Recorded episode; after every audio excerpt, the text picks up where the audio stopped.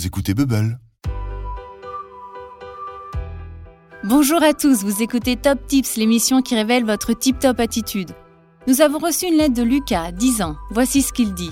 J'adore le sport, mais mes parents disent que je ne connais pas mes limites et que je suis trop fatigué, que je dois me reposer. Comment savoir quand on a atteint ses limites? Eh bien, Lucas, écouter son corps, c'est important pour être en bonne santé. Connaître ses limites, c'est aussi se donner l'occasion de les dépasser. Pour nous en parler aujourd'hui, nous recevons un expert hors pair, Yoga le chat. Yoga, bonjour Bonjour Tips. Et merci de me recevoir aujourd'hui pour parler d'un sujet fort intéressant. Vous ne le savez peut-être pas, mais notre corps nous parle. Un petit bobo au bout de la patte, le bout du museau qui gratte, un grand élan dans le ventre qui nous dit de sauter, tout cela, c'est le langage du corps, celui qui nous indique comment prendre soin de nous. Voici pour Lucas et tous nos auditeurs trois idées apprendre à écouter son corps. 1. Prévois des temps calmes, plusieurs fois dans la journée.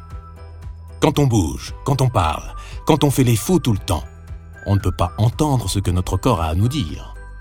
Un temps calme, ce sont quelques minutes assis ou couchés tranquilles. On écoute sa respiration et on ne fait rien d'autre. 2. Apprends à reconnaître les sensations de ton corps. Elles reviennent régulièrement pour t'alerter. Par exemple, si ta gorge picote, il faut le dire vite aux parents pour enrayer une petite maladie. Parfois, le corps sait réagir tout seul pour te protéger.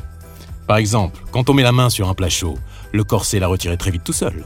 Mais parfois, il faut savoir écouter les signaux d'alerte. 3. Fais du sport, cours, saute.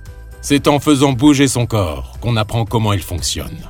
Si on ne teste pas son corps, on ne peut pas savoir de quoi il est capable. Merci Yoga. Avez-vous remarqué comme le corps peut aider la tête?